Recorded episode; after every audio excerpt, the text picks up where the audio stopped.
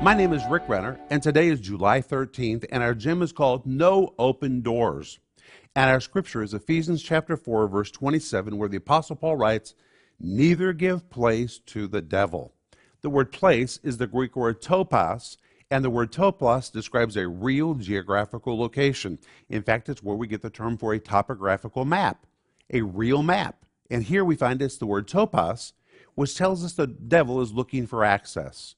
He's looking for a real geographical location, some kind of door, some kind of entry point where he can access your life. And the Apostle Paul in this verse says, Don't do it, don't give him place, don't give him an entrance, which means we have to be very circumspect about our lives.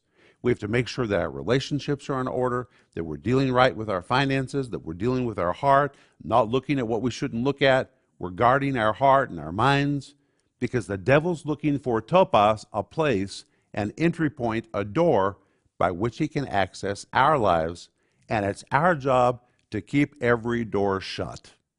That's what I want you to think about today.